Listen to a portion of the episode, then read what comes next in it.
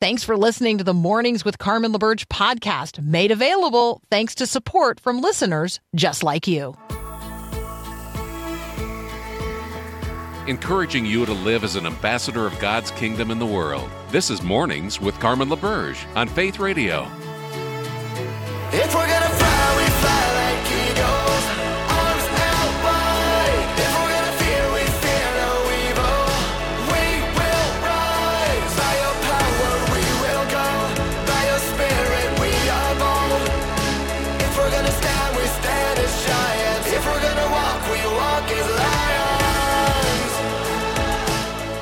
Baby talk.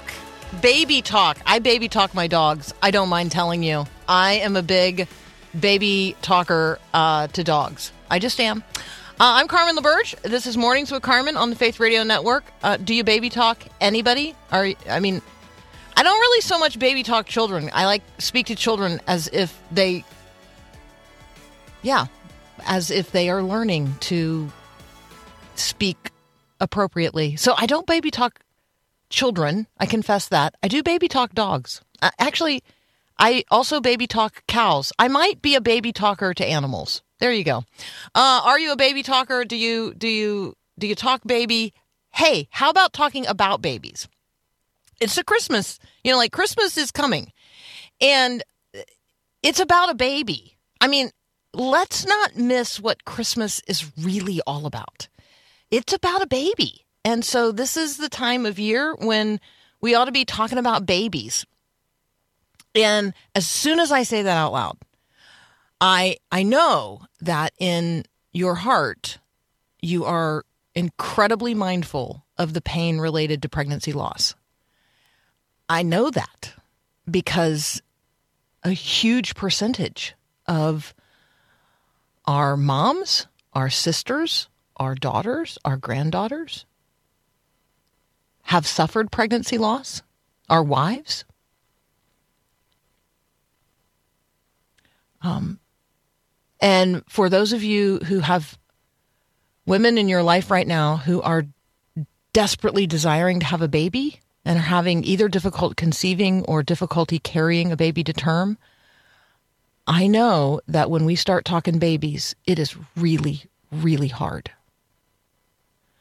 And so I want you to know that I'm aware of that and I feel that.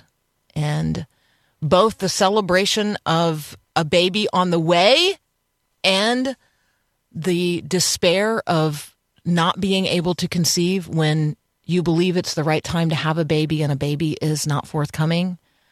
Um, both of those realities are realities in the lives of young women who, young couples who I love very, very much. And so I'm praying today for those families who desperately want a baby and are having difficulty conceiving or have suffered pregnancy loss. And I'm praying today for women who are pregnant and didn't plan to be. May you regard yourself as highly favored. You are the vessel of a blessing through whom God intends to deliver a child into this world, a child who he conceived of in his heart of hearts before the foundations of the earth. And I'm praying today for those who are preparing for the children that God will send in whatever manner they come into our lives, however they come. I mean, that's the kind of baby talk we need to be having. Our growing your faith verse of the day comes from Galatians chapter 4, verses 4 and 5. When the right time came, God sent his son, born of a woman, subject to the law. God sent him to buy freedom for us who were slaves to the law so that he could adopt us as his very own children. You hear that? Uh, you hear the baby talk in there? you hear the talk of children in there? We often focus on the why of Galatians 4 4 and 5. Why uh, did God send Jesus? Well, so that he could adopt us as his very own children. Like there is a redemptive purpose for the birth of Christ. But Paul is also clear in these verses about the how. Jesus was born of a woman. When the right time came, God sent his son born of a woman, subject to the realities of this fallen and broken world, subject to the law. Why does that matter? Because it matters that Jesus is conceived of the Holy Spirit, that he is God's own son, that he is fully God. But it also matters for our benefit that Jesus is fully man, the God man, conceived of by God, yes, but born of a woman at just the right time in human history to accomplish God's eternal will. So, um, guess who's coming to town, or guess who's coming for Christmas, or guess who's about to arrive? Well, all of the answers to those questions are Jesus. He is on the way. And he, uh, we're going to celebrate his birth in just a few short weeks. We call it Christmas. But on an entirely different note, have you heard of Krampus? I'm going to confess to you, I had not heard of Krampus. And now that I have heard of Krampus, I'm freaked out. Just going on record this morning and saying the demonic anti Santa, who isn't just coming to town, in many cases, he's already here. I'm just going on the record and saying I am not a fan. Not a fan of Krampus. You're saying to yourself, who is Krampus? Well, Krampus hails from the alpine towns of Central Europe. Krampus wears a red cloak trimmed with white fur, just like Santa Claus.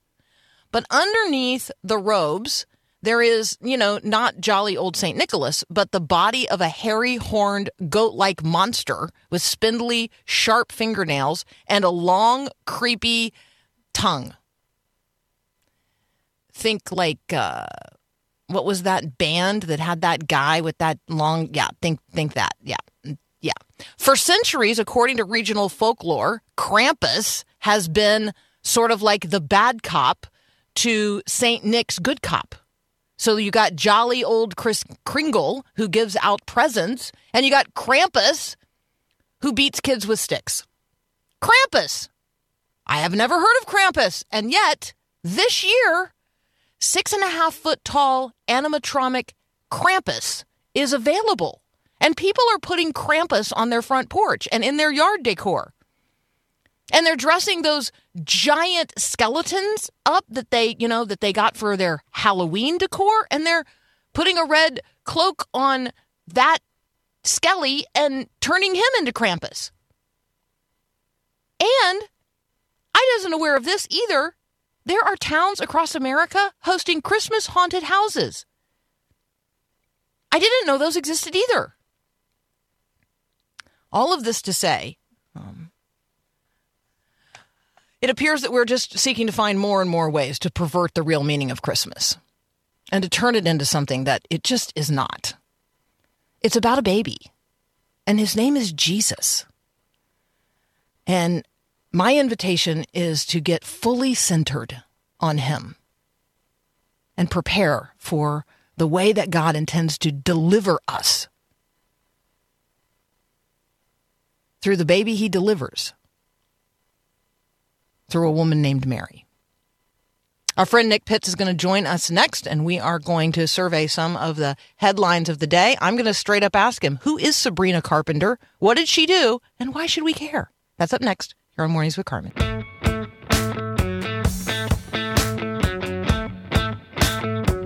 Our friend Nick Pitts is joining us today. I feel confident he is all up to speed on baby talk. Good morning, Nick. Good morning, Carmen. Happy Tuesday to y'all. hmm Do you baby talk your dog? Baby talk my dog. Uh, Mhm. That would be no. I think my Mm. baby though will learn that I.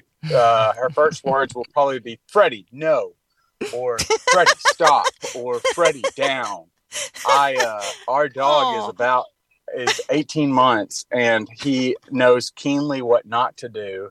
Um, and he is he's just he's a wild he's a wild teenager. It's a wild teenager of a dog that needs to be is in desperate need of training.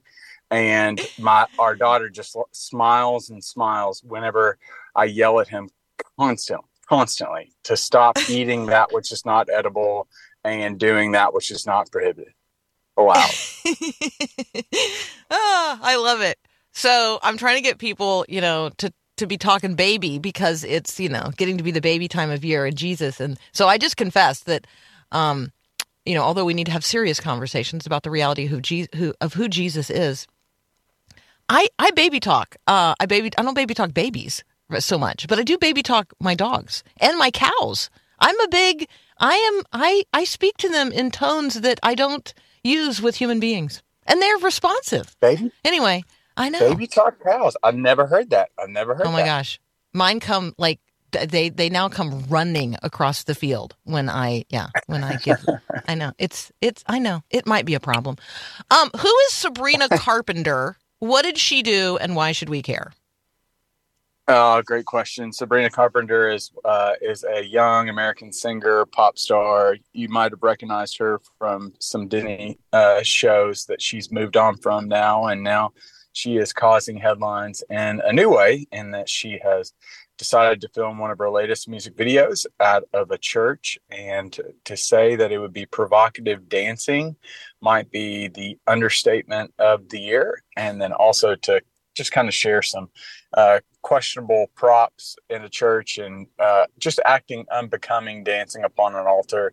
That's caused quite a stir within a church up in New York, and now has uh, has generated headlines causing us to question: uh, Did these people really know who God is? Well, and the use of a sacred space, a church, um, for the filming of this particular video, you know, I mean, I think part of this goes to the question of um, the use of of our churches, what we allow to happen there, the the funding needs that churches have. You know, obviously they're renting themselves out for all kinds of things these days. Um, there's a responsibility that we have as stewards of the places and spaces that we consider sacred um, and to not allow these kinds of things to take place in those spaces. I mean, the the, the co-opting of so many Christian things in relationship to this clearly non-Christian, even anti-Christian um, messaging and video. Um, do, do you, do you see where I'm I'm trying to get us to consider what we allow to happen in the spaces that we have intentionally set apart? All space is sacred, like right? It's not as if there's a sacred um, secular divide, but we have intentionally set some spaces apart as holy unto God. Yeah, I um, uh, you know, the, uh, there's I, I completely agree. There, the sacred secular divide. I, I never want to. I, I never want to continue to further buttress, buttress that, but I also want to recognize the reality that whether there were individuals for hundreds of years that have. I'll just say this for this church in particular. I, I think about the widow's mite. I think about Mm. those men and women that before us that gave of their very last in order that there might be a space for themselves as well as for future generations to seek the Lord and to find solace and comfort in his promises and to listen to and participate in communion to listen to teachings etc and for someone uh, and i think that there's there's a i don't want to take away the responsibility of the individuals that rent out the church now because i do know that's a growing industry. There's a number of churches a, a fast growing industry is turning old churches into into condominiums into restaurants. I mean there's even one in nashville. Um, there's a great restaurant in nashville that used to be a former church. I think it's a barbecue place now.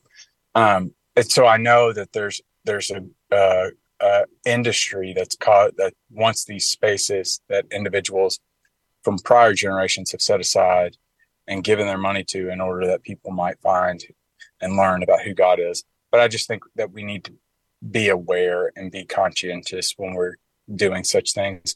And then two, kind of what I what I really wanted to push at is I'm just bummed. I'm not mad about it. I'm not mad at Sabrina Carpenter.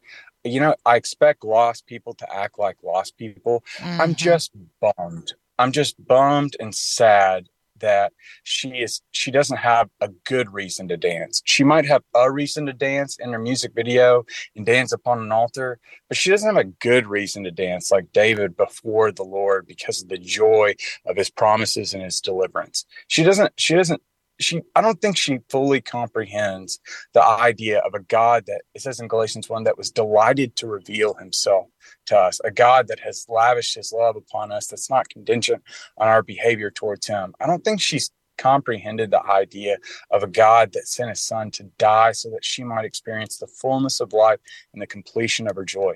I'm just bummed that she chooses to use that God in that space for purposes when he when he wants to do so much more. I'm just bummed that she's missing out on that. Yeah, that's really good language. I um yeah, I'm bummed too. That's um that's a good word for it. Um, we're going to come back in just a moment with a better media story. Chevrolet has a holiday to remember advertisement that we want to talk about. Um, so that's up next here on Mornings with Carmen. Feelings, nothing more than feelings. I mean, seriously, if all we had was nothing more than feelings, we would just be lost in a sea of mush. Hello, friend. Uh, I'm sure you have noticed by now that feelings are a terrible barometer of the truth. Our feelings are affected by the weather, world events, what we ate last night, whether or not someone we like or love texted or tagged us in a social post, how badly someone else sings. Yeah. Mm-hmm. So if you're feeling lonely right now, I want you to ask yourself, am I really ever truly alone? Of course not. As a follower of Christ, Jesus promises to be with you always. He's literally with you right now in the thick of it, in the midst of whatever circumstances you're dealing with in your life. So I want to be a source of hope and encouragement to you today. If you are struggling to make it, even just to the next moment, if you're feeling lonely, text the word hope to 877 933 2484.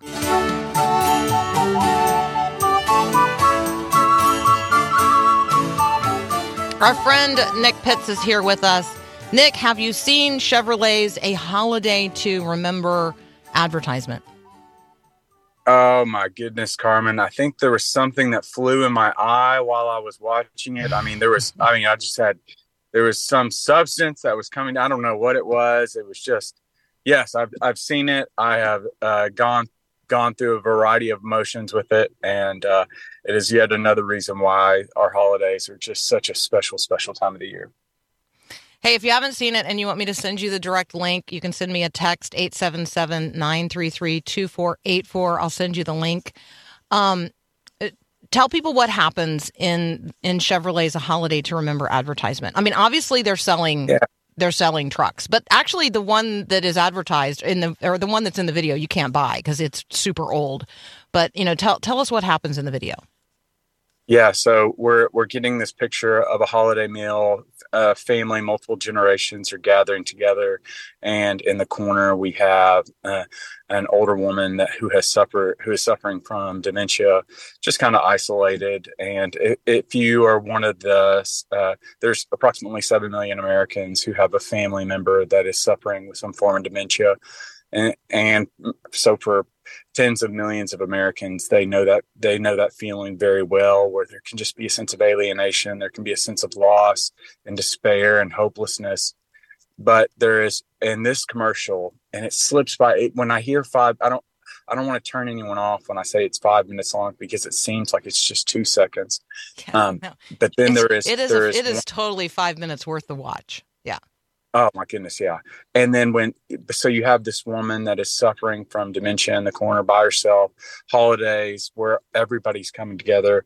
Well, then one millennial, um, I'm assuming it's around a millennial age girl, decides to take grandma out for a ride in the old car that she had so many memories with and takes her around town and talks about all of the moments that uh, that were made those places so special. And it's just so heartwarming.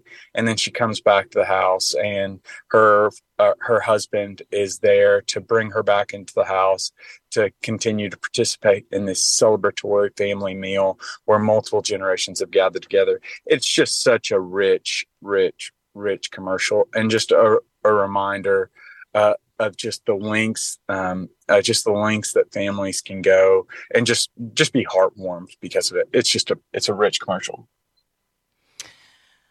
Um, I'm going to be quick to say that um, dementia is progressive, and we want to be quick to say that not every person um, with advancing dementia is going to respond as the grandmother in the video responds. Not everyone is going to have those moments of awakening, um, but but there's something very sweet about going back to the places that, um, particularly our family members with Alzheimer's, going back to the places that they do remember, um, helping them to return to um, those those places where lucidity is remains possible.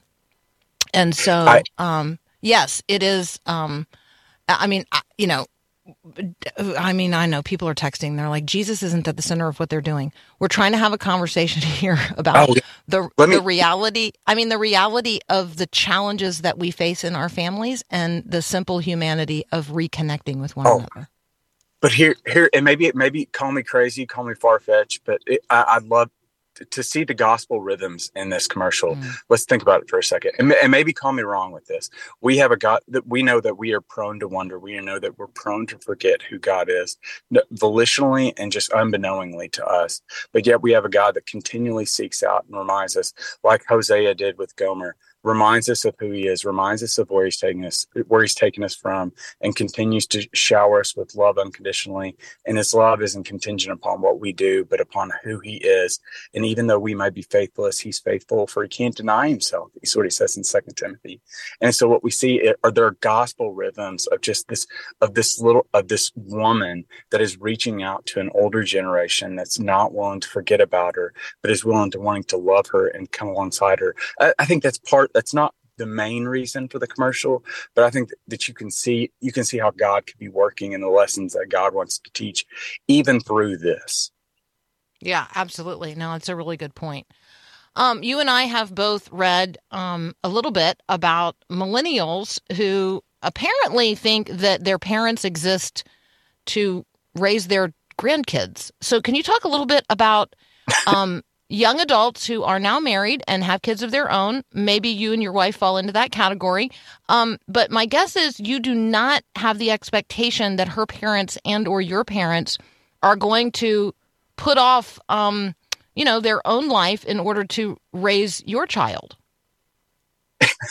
yeah, this is a this this this subject has hit a, a little bit. This touches a little bit closer to home for us as somebody that I've got an eight month old right now at the house, and so we are actually going back to Tennessee this weekend and can't wait. And I think my parents can't wait to see Dottie. They could give two rips about seeing me, but that's a whole nother story. And so um, I, I do know that many of my millennial friends, as well as those that are uh, millennial parent, newborn parents, there's just a greater and greater expectation to help out uh, because again what you have uh, that differentiates us from previous generations is that you have two individuals in the family that are working. It's not just a one uh, one income household anymore. And so there's just a greater expectation for grandma and grandpa to help out.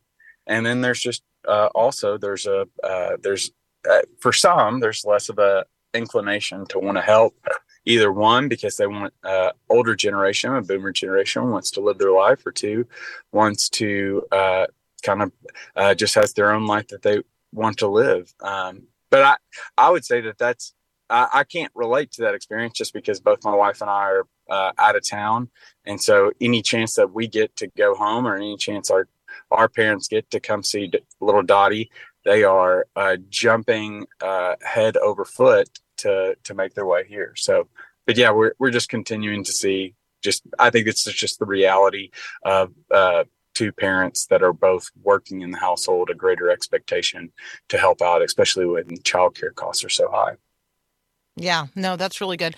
I and I will say as a, you know, as a grandparent who has the expectation of more grandbabies, um, maybe even one in this next year, um, or more. Who knows, right? Because you know, a year is a long time. A year is enough time to have, uh, you know, to go through the whole process and have a baby. So, uh, Grandma. Carmen may be, you know, more blessed with more grandbabies in the year to come, and um, I I will say that there is a particular joy in being able to give time as a gift.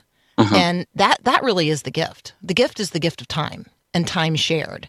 And it doesn't really matter what we're doing. Um, it just matters that we're um, that we're there and that we're present and that we're loving and that we're caring. Um, you know, I'm I may not be uh, the the quote unquote fun grandma that takes them to do all the things. I just might not. That just might not be how they remember me when they grow up.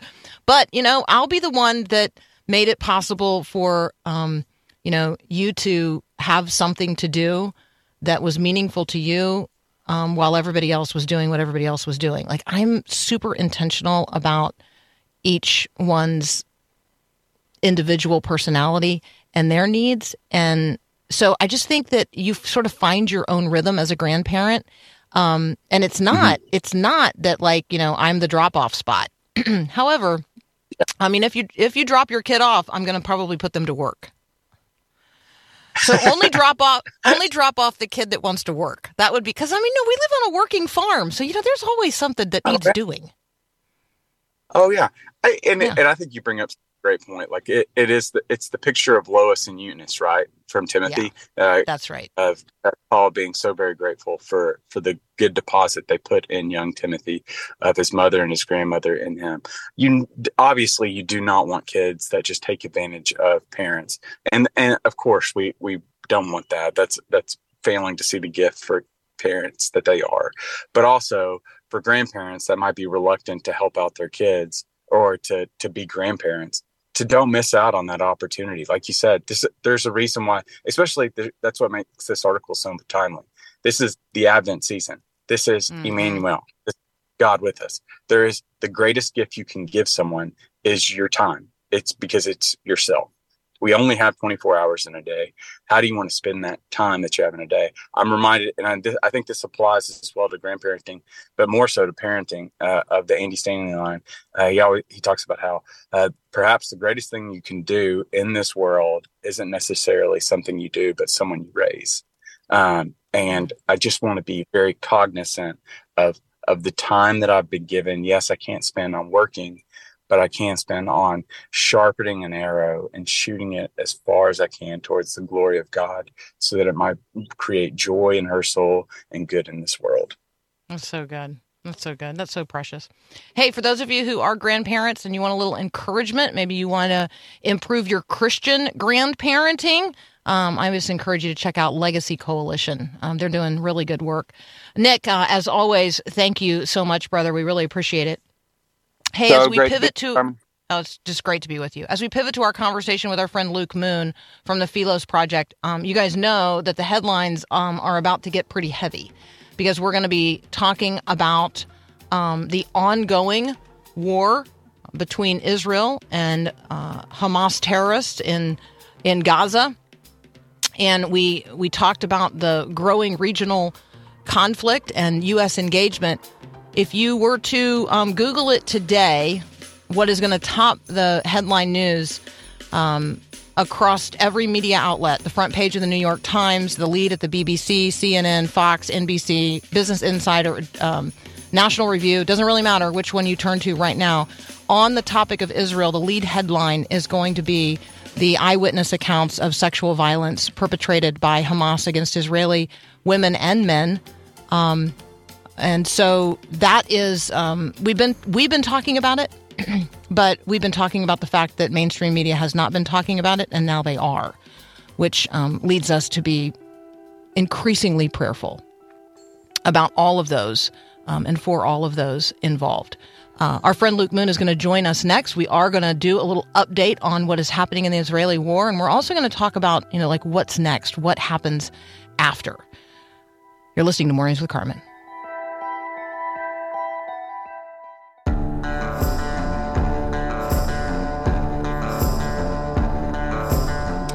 Friend Luke Moon is back. You can find him and lots of resources at philosproject.org. Philos like Philadelphia, like friend, P H I L O S, philosproject.org. Good morning, Luke.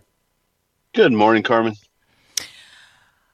Um, October the 7th um, is is just going to be a day that now marks um, not only the history of a place and a people, but really increasingly marks us all.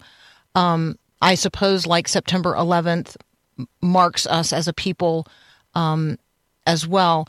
Can you just talk with us as as time has unfolded.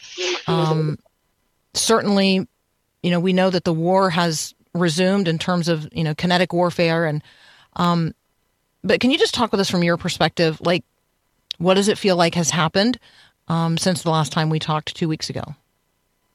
Yeah, no, it's been you know it, in the interim. Obviously, there was a there was a pause in the in the war effort, and there was hostages released. But then you know the ceasefire broke down. Rockets were fired at Israel again, and as you say, kinetic war began again.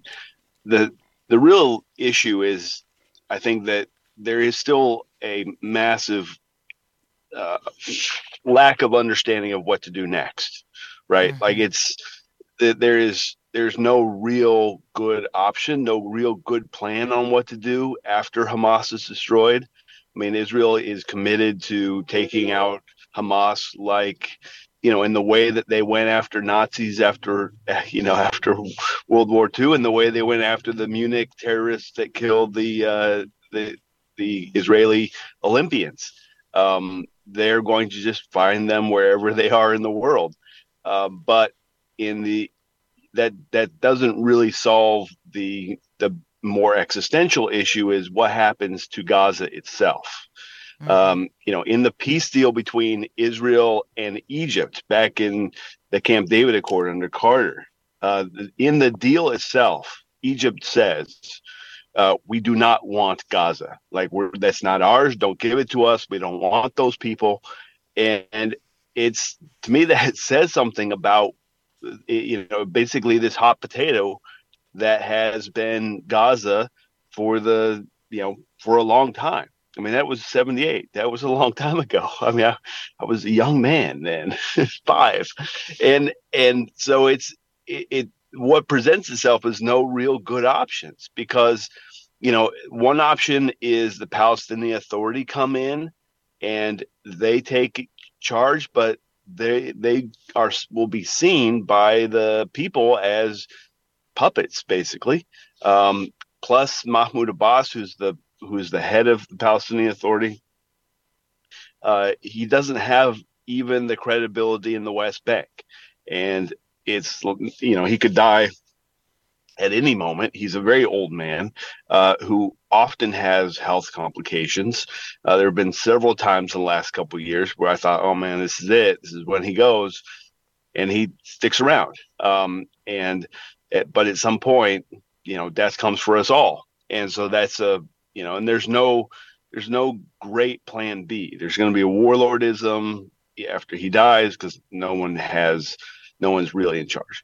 Option B is is that you know an international force comes in to take over uh, Gaza.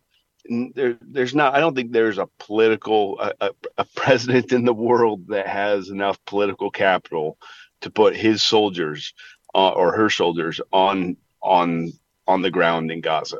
It's just like no one has that. And it's and then the third option is uh, is you know Israeli occupation, which the world already hates anyways, and and so it's uh it's a tough choice, and the the world is not going to be helpful in that anyways because they've proven themselves uh, whenever possible to undermine the Israelis. Um, you know, it's the only country in the world that's uh, Douglas Murray said this: the only country in the world that's expected to fight to a draw you know that Mm. they're expected not to win and um and that's the problem because that's what you that's how we got to where we are with hamas you will hear people talk about um, the the desire and you know the right of Palestinian people to self governance and self rule. Um, that is largely dependent on a people who who have an infrastructure upon which to build prosperity. That does not exist anymore. I mean, I think it is safe to say that at Right. the end of this, whatever else will be true of the place we call Gaza, um, it will it will need to be utterly rebuilt. Um, Yeah. that that is going to be a huge global conversation in terms of who is willing to do that. Um, how much money are people willing to invest in that? Um, and I mean, I don't have any doubt that there will be countries that are willing to put forward the capital to do that. But I'm also very aware that every time we hear reference to something in Gaza, um, it it has a Christian name attached to it. It's a Baptist hospital, or it's a you know, I mean, there the language related to this is Right. Christians have invested heavily, heavily um, in Gaza uh, for the last ge- two generations, and during that time, terrorism has it has been a place where terrorism has grown and and been bred. So we have not, we as Christians, the the Christians who have engaged there, have not done a good job helping the people move in the direction of self governance and self rule that's meaningful. Yeah, no, it and it the problem is that it, like they were given that opportunity several times since since uh when Israel pulled out of Gaza in 2005. Uh, saying it's all like it's yours, guys, thrive. And and actually, at the time when they left, they provide there was greenhouses in Gaza that provided 25 percent of the world's organic vegetables, and and the, when Israel left, they turned them over to the Gazans, and the Gazans burned them to the ground. Um, that is that is like it, it's a it's a real conundrum. What do you do with with these people? Nobody wants to have in their country, even like let you know. It, it- there was, like I said, the the Egyptians are like, no, we do not want them. Don't give them to us. Nobody else wants them, and that is that that presents a real challenge. Um, and it's also, I mean, there are only what 700 Christians left in Gaza out of a population of 2 million, which basically makes it the most religiously and ethnically homogenous place on the earth that I can think of. Maybe North Korea uh, is is more ethnically homogenous, but that would be it, right? Like there's just it, it, is a very and and I think that that presents its own challenge. Um, yeah, I it's the the way forward here is is is not ripe with good options. I mean, the on, and on your self determination point, I mean there is there's different kinds of self determination too. You know, there is the you know there there's the you know regular state model as like you know the state of New York or the state of Washington, you know, elects members to a national government, but they also elect you know the local mayor and, and county council, et cetera. And then there's the you know the Washington D.C. or um, Puerto Rico, which have self determination. They elect their own, you know, basically uh, territorial representatives, and they have a seat in Congress, but that doesn't. They don't have authority. Um, and so there are different layers of self determination. I think having self determination is a is a real value, but it, you know, to your point, it also matters who who is in charge and what's going to take. I think to govern the Gazans and the people of the West Bank is going to be. Um, I mean, the the current the PA currently rules it with a a very strong hand. I mean, there was a demonstration or a, an attempted demonstration of six people in pro Hamas supporters in Ramallah and in about five minutes, that whole thing got shut down, uh, and all those re- all those people that came to to march were carried off in the Palestinian prisons. Um, so there there isn't any like oh you know let's the the number of Jeffersonian liberals in the West Bank and Gaza is very small, um, and we just got to keep that in mind. It's a different place. It is a different place. We're going to continue our conversation with Luke Moon here in just a moment. You guys can uh, you can always weigh in uh, and you can suggest uh, questions that you'd like to hear answered. The text line is open 877-933-2484. You're listening to Mornings with Carmen. Listen to Faith Radio live or on demand no matter where you go. Download the free Faith Radio app at your app store today.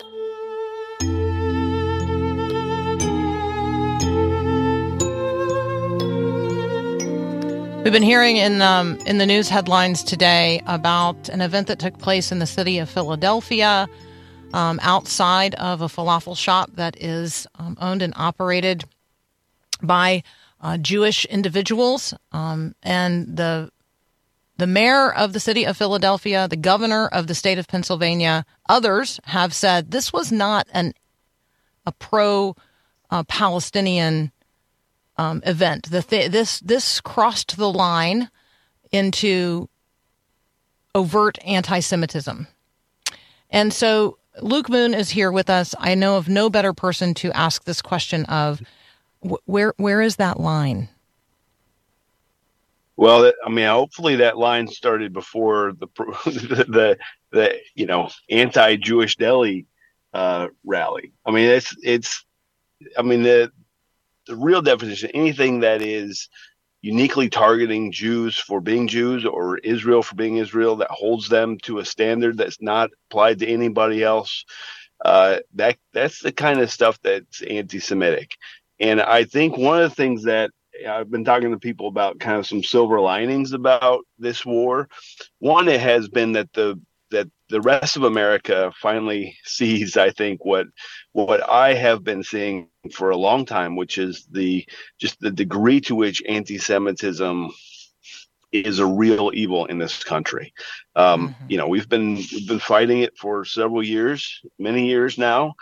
Uh, and I would go to events where I would talk to Christians, and they say, well, like, well, anti-Semitism is still happening. That's a real thing, and and now everybody sees it. I think the other thing is, Carmen, is that uh, I think people are realizing that what starts with the Jews doesn't end with the Jews, right? Like there is a, you know, from you, you probably remember back in the days when we were doing a lot of awareness raising about Christian persecution in the Middle East, and Iraq and Jordan and Egypt, etc.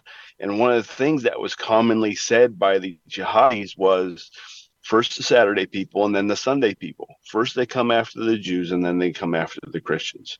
And I think that has manifested itself here in the United States because they started protesting, you know, uh, outside Jewish locations.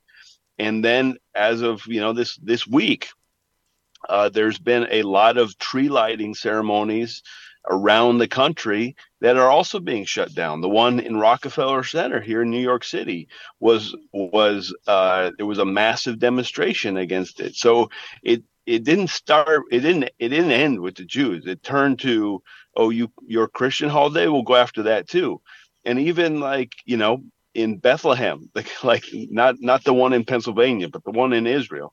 Uh, they shut down their their planned Christmas, and it's it just shows that that the, the reality that it doesn't end with the Jews. It starts with them. But you know, the degree to which we're grafted into the blessings of the Jewish people, uh, we're also blessed. We're also grafted in uh, to to the persecution. So it's not going to end with them, and we got to be awake for it. How do we um, how do we respond? How do Christians rightly respond? And it's okay to be repetitive. Don't worry if it's things that you and I have talked about before, maybe on several occasions. It bears repeating. Um, sometimes we don't hear it until we are attuned to hear it when something has finally captured our attention and our heart. Um, and so, how do we as Christians respond? Well, I would say so. We have this thing where we where we encourage people to bring a bouquet of white roses to a Jewish location. It could be a synagogue, a Jewish day school, a, a, a Jewish community center, and just say, "Hey, I'm a Christian. I I'm standing in friendship with you. I recognize this diff- difficult time." Uh, there's a bunch of menorah lightings that are uh, that are going to take place across the country on Thursday of this week. I encourage Christians to go to those menorah lightings, bring flowers, and and just say, "Hey, I'm I'm I'm a friend." That is, I'm I'm telling you, it, you will you will watch people cry in front of you. It's it's it's it's it's incredibly powerful, and it's a gesture of of like you know what what I think we as Christians are supposed to do at this moments like this, and just show love. Yeah, that is really good. Um, and in some communities, menorah lighting ceremonies have been canceled. Um, maybe you could host one. Um, maybe you Yeah. could um, reach out to Jewish individuals uh, and families who you know in your community and just say, "Hey, um, are you are you having a menorah lighting? Can I come? Um, if you're Yeah. not having a menorah lighting, could we host one?" Um, so yes, so this That Thursday would be is incredible. that would be is a- incredible. Right? Like, yeah, it would be really. Yeah, I mean, listen, if if Christians around the country, heck, around the world, showed up all over the country at the menorah lightings, just in saying, "Hey, we're here for you. We're with you," like, I, it would, it would, it, it would be immensely powerful. Like, p- more powerful than just about anything that you like you would do in relation to Jewish people. Yeah. Um, a person um, uh, just texted in and said, Hey, I'm listening to your show uh, right now, driving to work in downtown St. Paul, Minnesota. I'm faced with a brand new billboard on the freeway that says Save Gaza. It's paid for by the Anti Arab Defamation League. How should I think about that? Um, and how, how should I, yeah, so how should I think about that? How should I respond? Billboards is an interesting, billboards, bumper stickers, like, is an interesting uh, thing happening across the country.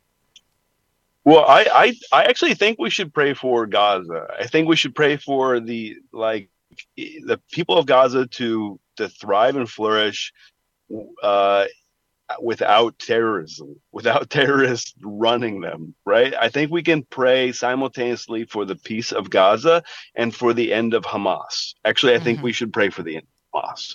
Um, and and any any Hamas like groups that want to come after them uh, because that, that's that's the real reason the Palestinians have been suffering is they have bad leaders who are more committed to destroying Jews than they are to serving and loving their own people. That's so good. Um, Luke, as always, um, thank you so much. We're so grateful for you. If you guys want to connect and um, find out more information about coming alongside uh, Christians who are seeking to engage positively in the Middle East, check out what is happening at philosproject.org.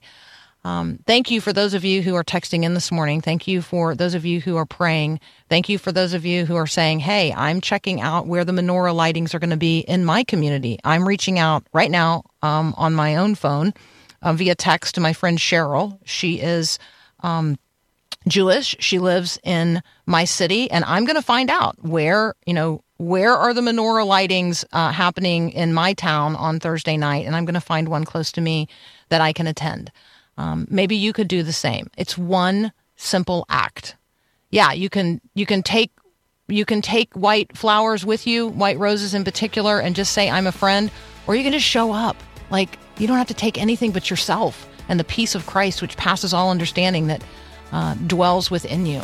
So let's um let's be let's be proactive on this front um, this week as our Jewish friends and neighbors um, begin the celebration of of Hanukkah. You're listening to Mornings with Carmen. We got another hour up next. Thanks for listening to Mornings with Carmen LaBerge. Podcasts like this are available because of your support. If it's important to you to hear things that encourage your faith, click the link in the show notes to give now. And thanks.